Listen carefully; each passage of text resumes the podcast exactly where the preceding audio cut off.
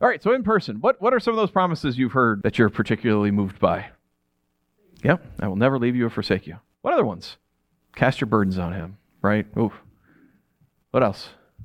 the older you get, the more inter- eternity seems important. Am I allowed to laugh at that? I'm laughing at that. right? Nothing can separate us from his love. Yeah, that's, yeah, nothing. I mean, we often don't believe that, right? But, but it's true. Good. Let's see if anyone online had, uh, had some thoughts over here. Mel says that he will never leave me. Mary says, I will always be with you. Uh, Rob says, I will never leave you or forsake you. Mary says he did not leave us as orphans. Yeah, those are all you know fantastic and good. But you know what? If I'm being honest with you, there are times in my life that I feel frustrated by some of those promises. Uh, all right, they make booklets of like the promises of God, uh, like little booklets uh, that you could buy and everything. And some of them are like like questionable. You're like, eh, I don't know about that. Uh, but sometimes you look through them, and some of the ones you guys mentioned, if if you mention those promises in the right context, they frustrate me um, they sometimes make me angry. They sometimes seem t- far too good to be true. And it's actually discouraging. Right? If I'm feeling alone and I'm reading, oh, I'll never leave you or forsake you, I'll never leave you or abandon you, I'm like, oh, well, I feel alone right now. Or, or Romans uh, 8:28, right? We, we pull that one out a lot and, and, uh, and say that God works all things for the good of those who love him, right? And meanwhile, when you're facing financial ruin, when the power goes out, when you have a newborn baby in your house, true story, when, when you um, have that cancer diagnosis, when a loved one dies, you know, a beloved grandparent or a spouse or a child. And we say, well, he works all things for the good of those who are in, who, who love God and called according to his purpose. I don't know about you, but I know for me, there are times where I just feel angry about it. I, I, feel discouraged because those promises seem too good to be true. So, why should we focus on God's promise? Sometimes they are discouraging because they seem they are far too good to be true. That's kind of the context we find here. If you remember uh, three weeks ago when I was preaching through Exodus. Uh, Moses had been called by God. Well, I'm in the wrong testament. Moses had been called by God to go and, with Aaron, and tell Pharaoh to let Israel go into the desert so that they could go worship him.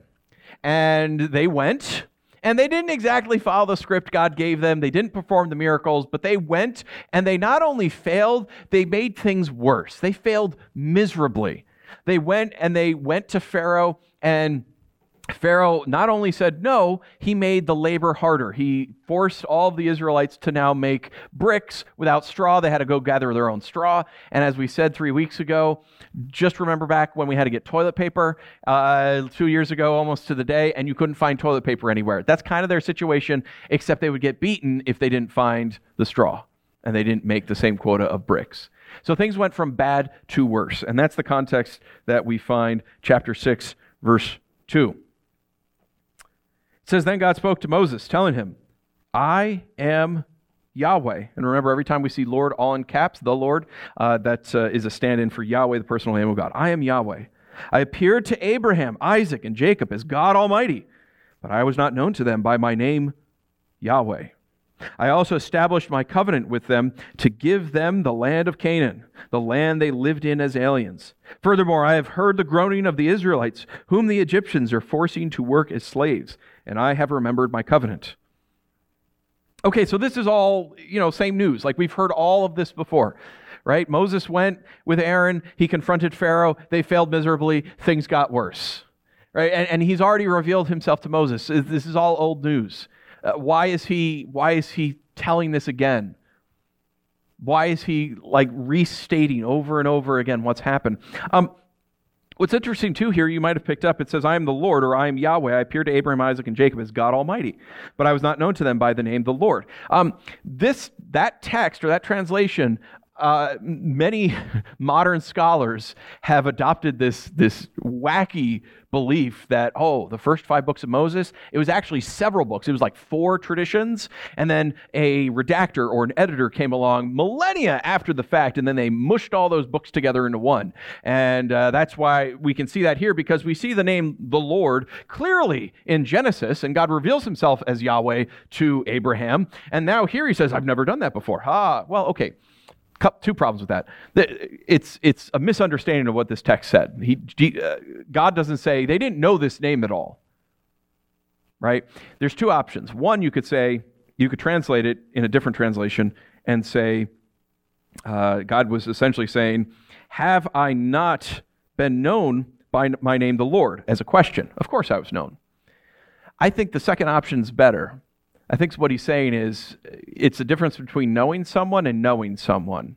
You know what I mean?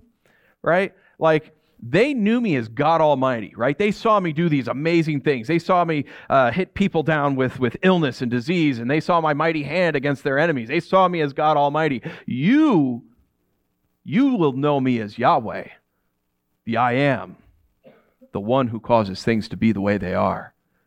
You're going to see my power like no one else has. It's kind of like um, parachuting. Are you guys familiar with parachuting?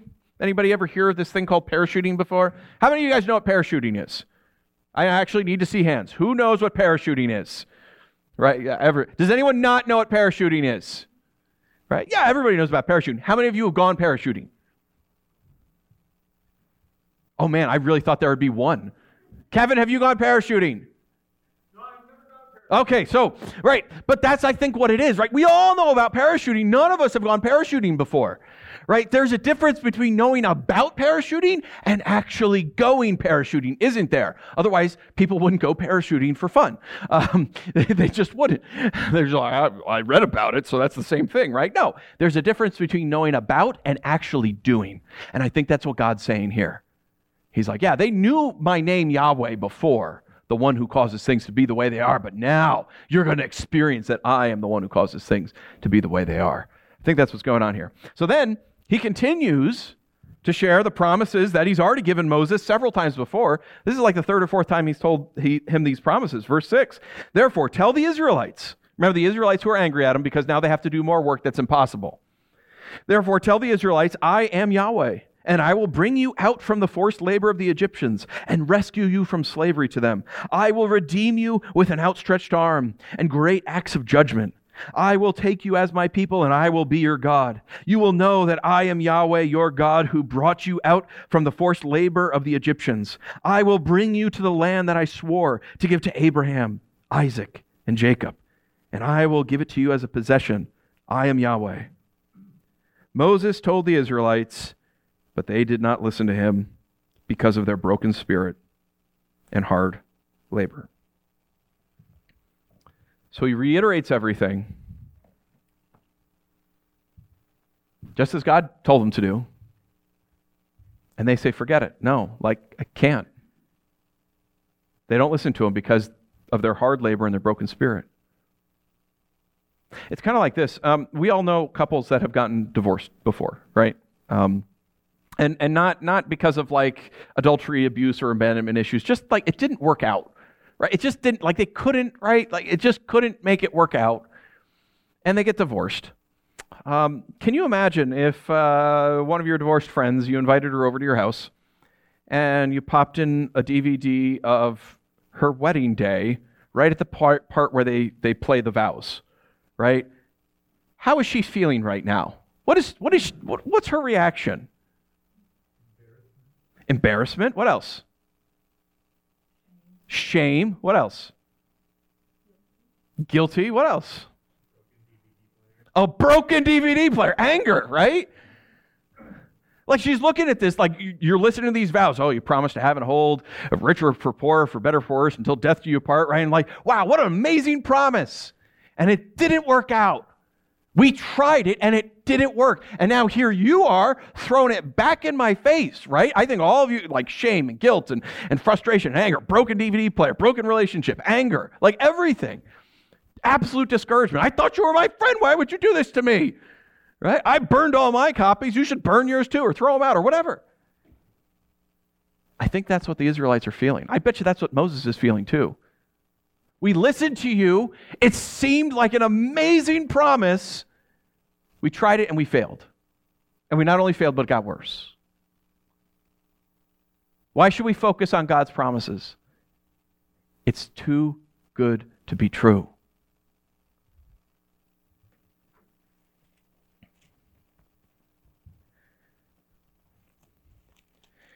So, God being very reasonable when we're in positions like this. Verse 10 Then Yahweh spoke to Moses Go and tell Pharaoh, king of Egypt, to let the Israelites go from this land. But Moses said in Yahweh's presence, If the Israelites will not listen to me, then how will Pharaoh listen to me since I am such a poor speaker? right? He's complaining about that, right? We talked about him probably being a stutterer uh, weeks ago, and that keeps coming up. And Moses is making a good argument. Like, look, if I can't convince my own family, how am I going to go talk to the governor about something, right? like, if I can't convince my, my own family, you think that the president of the United States is going to listen to me and change his mind? No, of course not. I can't even get my own people, your own people who you want to save to listen and believe me. And you want me to go to talk to the most powerful person in the world, who, by the way, also thinks he's a God? That's how delusional he is? You think he's going to listen? You think he's going to do anything? I know exactly what Moses is feeling here. I, I remember when I, uh, 20 years ago, when I was in college, I, in my undergraduate work, in my, I was working on my associate's degree, and I needed to change my major. And man, I went into State University of New York at Orange County, like with like such high, I'm going to change this campus for Jesus, right? Like I just, right? And I had to change my major. So I had to go in and I had to talk to the department head and I had to get him to sign me a piece of paper. I've never met him. I've never been in that building before. I had to get him to sign a piece of paper. Is that a big deal? No, it's his job, right? Like he literally can't say no to me. He just has to sign a paper, right? Here I come in. I'm like, yeah, I'm going to change this campus for Jesus. And I I procrastinated going into that building for like three months. Like every day, I was like, "Oh, I gotta do this. I can't do this. It's so hard. It's so hard." I don't know this person. What like I, you know what I'm talking about? Like if you can go back and you're like never. Oh, so it was like the last day before you the last day you could possibly change your major. And I remember sitting on a bench outside that building praying to God, give me the strength to go in there. And so I go up and I'm like, hey, can I, can I, can I? And he's like, yeah, sure, all right, whatever. You know? And it's like, what? so scared. Moses is feeling the same thing. So Moses, he has, he's got a good, I'm a poor speaker. They didn't listen to me. I think that's a good argument. And like, you guys know God, like, he lets you off the hook, right? He goes, yeah, okay, you know, you're good. Is that how God works in your life? Nope. It's not how he works in mine. Verse 13. Then Yahweh spoke to Moses and Aaron and gave them commands concerning both the Israelites and Pharaoh, king of Egypt, to bring the Israelites out of the land of Egypt. so, so God basically says, I don't care. I don't care. Just do it. Just go and do it. Now, again, put yourself in Moses' position. Have you ever had a, a maybe a parent when you were younger or a boss who gave you a job that was utterly ridiculous and impossible? Right? Like you absolutely couldn't do it. It was utterly impossible. I remember, again, going back like 20 years, years ago when I worked at the welding supply store, uh, once in a while, I'd have to go out and make deliveries. And especially if they were smaller, they didn't want to send one of the real drivers out with the big trucks, so they'd send me out with the, the station wagon. So I would go out in the station wagon and go to these really far off places and make these deliveries. And this was, remember, before the times where we all had GPS in our pocket. This was before the time when um, you could like go on MapQuest and print things out, right? So I'd ask the boss or I'd ask one of the drivers, "Hey, where is this place?" And th- both of them, they would always give me the same kind of answer. This is how they'd give directions. They're like, "Okay, go get on the highway." And then go past the first toll booth. Get off the exit. Then, as soon when you get off the exit, make a left, make a right, make another left, and then you're there. Oh, well, that sounds easy, right? Yeah, that's. They didn't mean the first left, the first right, and then the first left. they just meant a left, a right, another left somewhere, right? Could be 10 miles down the road. So I would have to go and call on a payphone, hey, I, I'm lost, where am I? And I would get reamed out every time because they couldn't give me directions. And they're like, I gave you perfect directions because they've been there a thousand times. I've never been there before. It was always impossible, and I'd always get in trouble. I think that's what Moses felt like. I think that's what we feel like sometimes when God gives us these promises. Hey, I'll never leave you or forsake you. Yeah, but I feel lonely. Hey, hey, look, all things work together for the good of those who love God and are called to his purpose. Yeah, okay, but I don't see how that happens. And how can you bring any good from, from cancer? How can you bring any good from, from a dead relative and loved one? How can you bring any good from the decimation of my bank account? Why should we focus on God's promises? They're often very discouraging. So then, in the midst of all this, and Moses' frustration undoubtedly, uh, God, being who he is, says, I know how to comfort my child. he gives them the gene- his genealogy. You guys are all comforted by genealogies, right? That's where you go to. Like when you're in your moment of need, you don't flip to the Psalms. No, you flip to genealogies. That's what warms your heart and fills your fills your soul. Um, I'm not going to read the whole thing, but it says these are the heads of their family, father's families, the son of Reuben, the firstborn of Israel, and he goes through for almost a whole chapter the heads of the family, the individuals who are um, involved. In verse 20, we get the name of Moses and Aaron's uh, parents, Amram married his father's sister, uh, Jochebed, and she bore him Aaron and Moses. And then it goes on and on and on and on and on. And these are the heads of the Levite families by their clan. Verse 26 It was this Aaron and Moses whom the Lord told, Bring the Israelites out of the land of Egypt according to their military divisions. Moses and Aaron were the ones who spoke to Pharaoh, king of Egypt, in order to bring the Israelites out of Egypt. That's weird because the story's not over yet that he throws that in there right there. You know what I think he was like? How how far back can you go in your family lineage? Like like how how far back can you do you, do you know who your parents are? Yeah, grandparents. Yeah, great grandparents. Great great grandparents. Great great great grandparents. What are their names? Yes. Wow! Anyone beat that? Anyone got great, great, great, great, great grandparents? No, that's your great, great, great, great, great, great, great, great, great, great, great, great. No cheating and jumping to the end. Right? Like, oh my goodness, right? Like, but but do you, can you go back four? I mean, I know you have it on a spreadsheet, I'm sure. Not in my head. Right, not in your head, right? Like, and here, God is he's going back generations. And he, I, I think this is what he's doing here, right? Like some of you, you do have the family line lineage and you can do all that stuff. But in your head, right, I'm amazed that you did that. Um, I wish I had like a candy bar or something like, good job. so good. But most of us, like past your great grandparents, ah, you know, it gets really fuzzy. Here, God is saying, look, Moses, I have a plan for you, and I have a plan for all of your people. I have been setting this in motion. I knew you were going to have a speech impediment. I knew that things would be difficult. I knew that your first chance with, with Pharaoh was going to just seem like it made things worse. I know everything. I'm in control. I have a plan. And I've been working on this plan since the very beginning.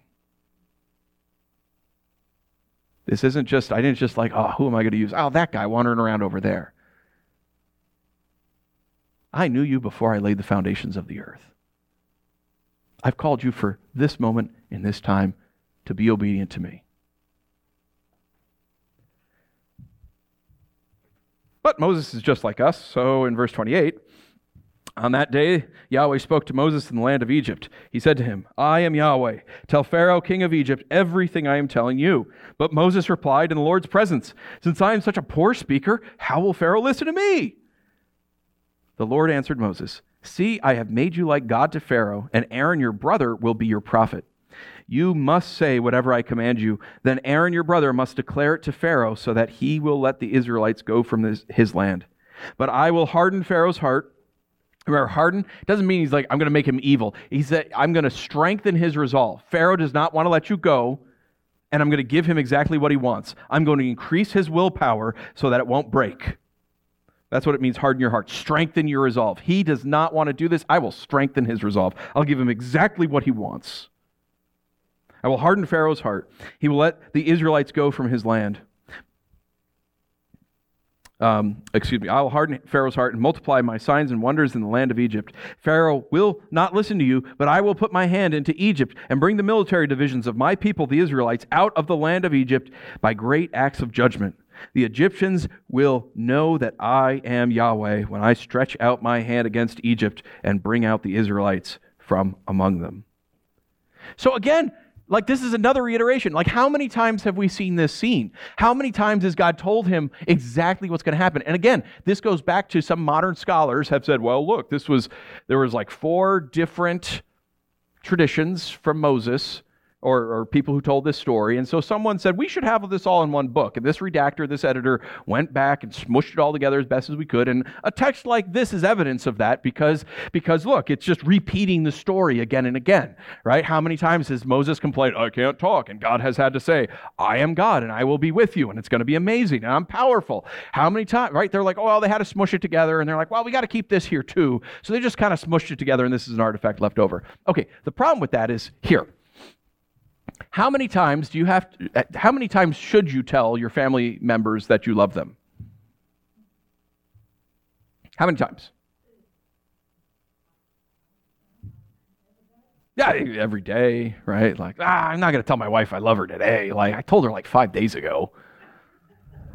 Like, come on, right? like, oh man, should I tell my kids I love them today? Like, I told them once. That's good enough. Like, oh, I don't know if you love me. I told you three years ago. What, what more do you want from me?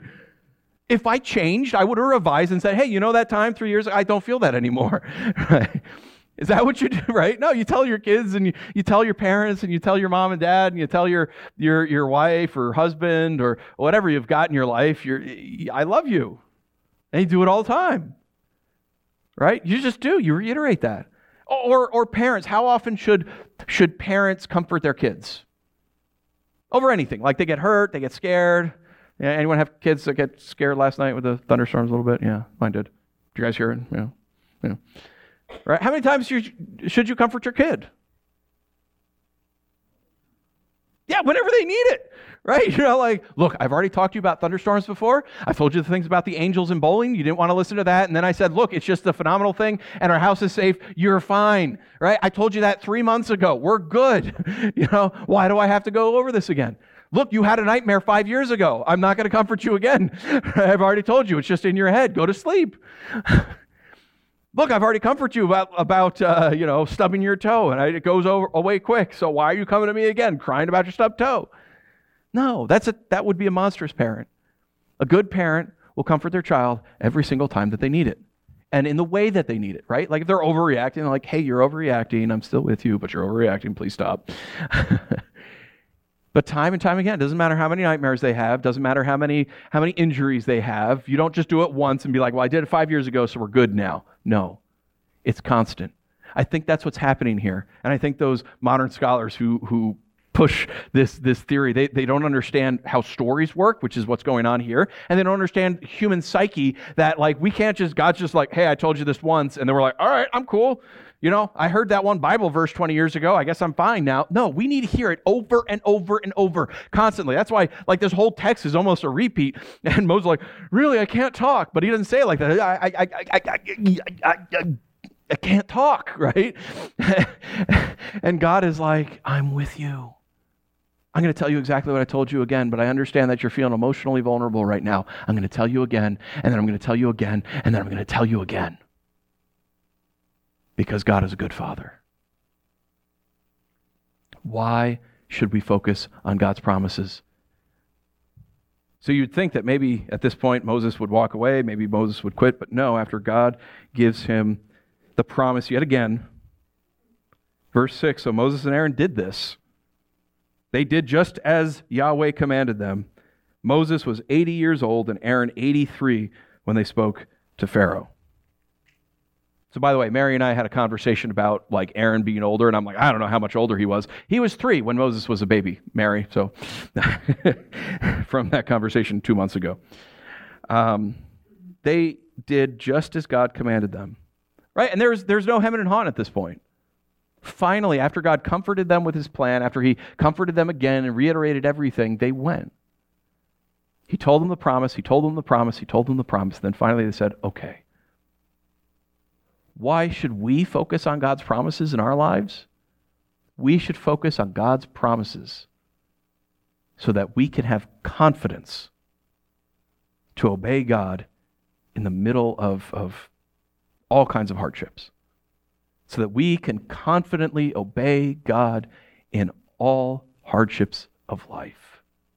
That's why we need to hear the promises over and over again. That's why we need to have church over and over again. That's why we need to be in the Word over and over again. Because if you just hear it, it's like a parent saying one and done, like, hey, I love you. Like, what do you mean you're questioning my love for you? I told you I loved you 20 years ago. That should be good enough for now. No. We need to hear God's promises because we are just like Moses, where we say, Look, look, I can't talk. And God's like, Okay, I'm with you. Look, look, I can't talk. Okay, I'm with you. Look, look, I can't talk. Okay, I'm with you. I'm with you. I'm with you. He is just like little children who constantly, constantly need a hand on them to say, No, no, you're okay. We've got this. I'm going to teach you. I'm leading you. I'm guiding you. You can't just teach them their math once. You have to continually teach them. Otherwise, they forget. You guys know my house is 122 years old. It's old. The, the basement uh, part, part of the original part of the house um, for the wood beams that are holding up the whole house. Uh, they're not wood beams, they're just old trees.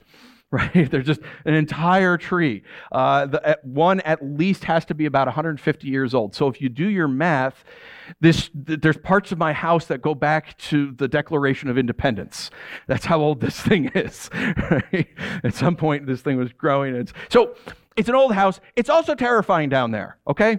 I, will just be honest. It is terrifying. And it's got like all these moves and it's shadows and it's scary. And so, pretty much, you know, we don't go down there unless I need to do work down there or whatever. Uh, but once in a while, my kids are like, hey, I want to go to the basement. I want to see what that's like. I'm like, okay, fine. Like, come on down. Be careful, right? Because, you know, you never know what's going to happen down there. So they come on down with me and they're like, cool, right? And they're looking around and everything. And I remember one time, you know, they're looking around and, and I had work to do down there. So I just kind of went around a corner and then they freaked out. Dad, Dad, where are you? Where are you? Because it's scary down there. There are people from the Revolutionary War, you know, like, oh. They're terrified. They're screaming. I'm like, I'm right over here. Oh, okay. Whew. I thought you left me down here. Why would I leave you down here? They just need to hear my voice and go, okay, dad's here. They just need to see me come over and say, okay, dad's here. That's why we need to focus on God's promise over and over and over again. Let's just look at three. Let's just look at three today. These are some of my favorites, some of your, your favorites too. Go ahead and put up the first one here, Drayton.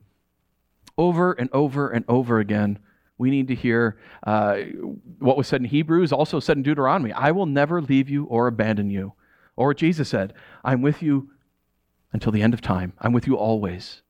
We need to hear this over and over again because there are times where you feel isolated, where you feel alone, and, and, and it just feels like, no, I, I can't do anything. I can't be, I can't be the person God's called me to be. I, I can't love my enemies. I can't pray for those who persecute me. I, I can't go and share the gospel because I feel so alone and isolated here. We need to hear this over and over again to know that God is always with us. You are never alone. You are never alone. You are never alone. Go put up this other one here, uh, Drayton. We need to hear over and over and over again Romans 8:28. Now look, oftentimes Christian use, Christians use this as code word for shut up, I don't want to hear about it. Okay? They really do we know that all things work together for the good of those who love God, who are called according to his purpose, right? Oftentimes, when someone is grief, they've lost, in grief, they've lost a family member, uh, they're going through some medical emergency, people will throw this out as a band aid saying, Look, well, I don't understand why you're upset. Just shut up and deal with it. Uh, that's what they say. And that's a misuse of it. Uh, this is not a verse to say that you don't grieve. This is not a verse that says you aren't hurt. This isn't a verse that's saying you don't get depressed from time to time. This isn't a verse that says uh, you can't uh, uh, feel horrible and be sad and cry. This is not what that verse is saying. What this verse is saying is that through the tears and through the hardships and, and through the difficulties, we have hope, even if it's a sliver of hope, that somehow beyond our imagination, God is going to work this for our good and for His glory. It is a sliver of hope, but we hold on to that And we need to hear this over and over and over again because when your bank account is garbage, when you have bills that you can't pay, when you're abandoned by your family members, when you are mistreated, when you are betrayed, when you have a lost loved one, when you have a medical diagnosis you can't handle, we need to remember that somehow, beyond our imagination, God is working. And if you have trusted Jesus as your Lord and Savior, this will work out. I don't know how, but it will. One more. I think we need to hear over and over and over again the words of Revelation, where we're told that God will wipe away every tear from their eyes. Death will be no more. Grief and crying and pain will be no more because the previous things have passed away. I think we need to have that hope that King Jesus is going to come back, that he himself will wipe all the sorrow from our eyes. To know that when you are betrayed, when you are abandoned, when you are depressed, that one day King Jesus will come back and make everything right. That this misery of the world that we're living in, the, the despot that we have to deal with, the despots that we have to deal with, the conflict in Ukraine, which certainly is not staying over there, and is going to affect everything the misery that we've all experienced with COVID and, and the lockdown and, and, and now war and, and the isolation and the fractured relationships. If this is all that there is, oh my goodness, but it's not all that there is. There is a better tomorrow. King Jesus will come. He will make everything new. He will bring a new heaven. He will bring a new earth. The kingdom of God will be set up, and there will no more be tears of sorrow. There won't be war. There won't be despots. Only something good something brighter. The kingdom of God is coming, and we need that hope. And again, sometimes it's just that glimmer of hope, but we need to hold on to that. As Paul says, we don't grieve as the rest of the world grieves. Yes, we grieve, but we have hope. And we have hope in Jesus. So focus on those promises of God, all the ones you guys mentioned, the ones I mentioned, those promises that, that God had to over and over give to Moses because it just doesn't seem like it's going to happen. We, we are so miserable at times. We need to focus on those promises God has made us in His Word so that we will be obedient in the face of hardship, so that we will follow Him in those hardships no matter what. Stand on the promises of God. Let's pray. Father God, thank you for the promises you have given us. Thank you for reiterating those promises throughout your word over and over and over again. You've told us throughout your word to fear not. And you tell it to us because we have to hear it over and over again. I pray for us as a congregation. Help us to rise up. Help us to be a people who are dedicated to your word, to your truth, to your promises. And in our misery, hold on to them dearly. Change us and transform us. Help us to be people of your word so that we might be people of hope, even in this dark and present world. Change us and mold us. Thank you that you promise to never leave us or forsake us. Thank you that we have hope that you work all things for our good. And thank you that one day you will come back and wipe every tear of sorrow from our eyes. It's in Jesus' name that we pray. Amen.